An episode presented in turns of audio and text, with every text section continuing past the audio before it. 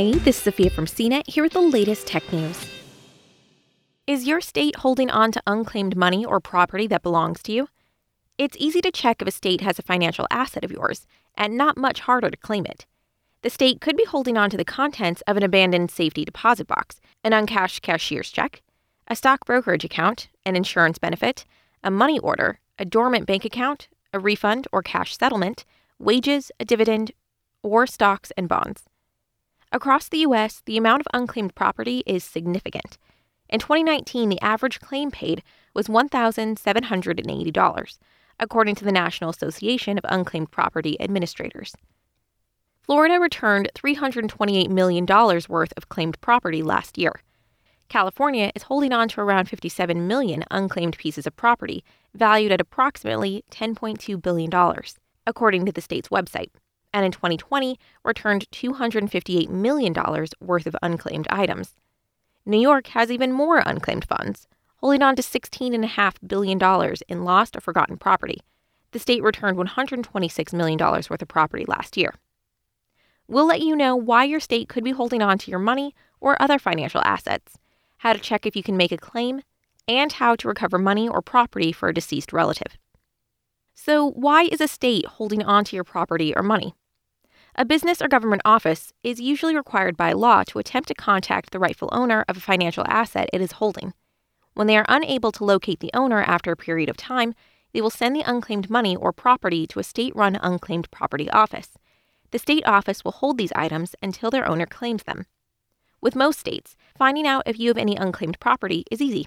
Even better, it's free to check. Claiming it can be more work, however, depending on which documents you need to collect and then send to the state to prove you're the rightful owner.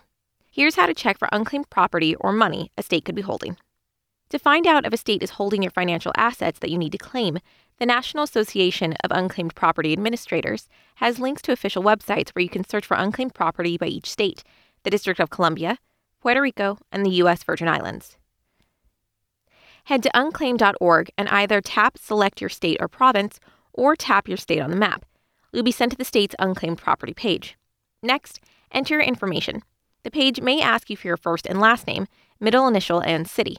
Your last name will most likely be required, but you can try using or skipping the suggested fields to narrow or broaden the results.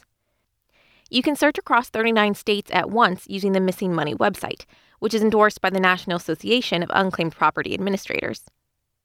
The search tool is missing 11 states, however.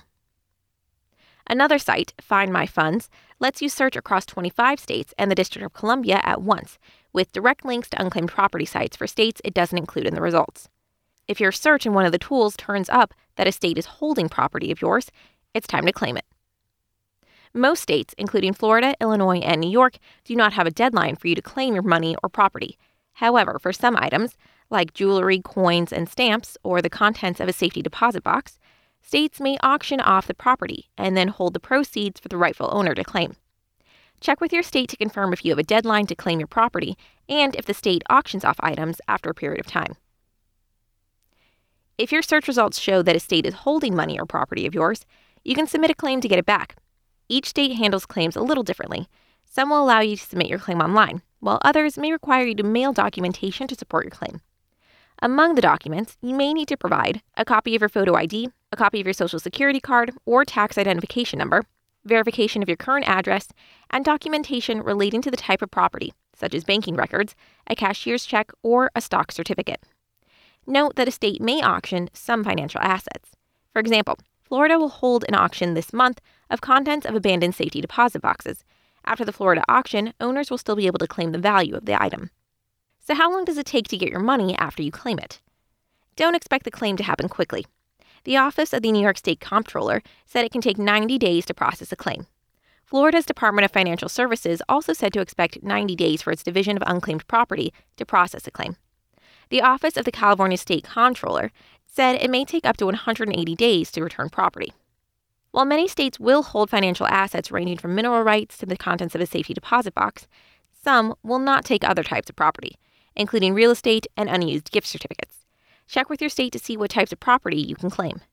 States also allow you to claim property of a deceased relative, and the rules around submitting a claim differ state by state.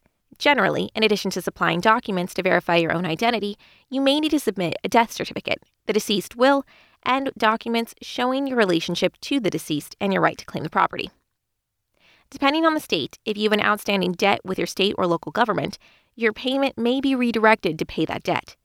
For example, California allows its franchise tax board to intercept unclaimed property funds, as well as state lottery money and a tax fund, to cover debts you owe to the state, county, or city agency.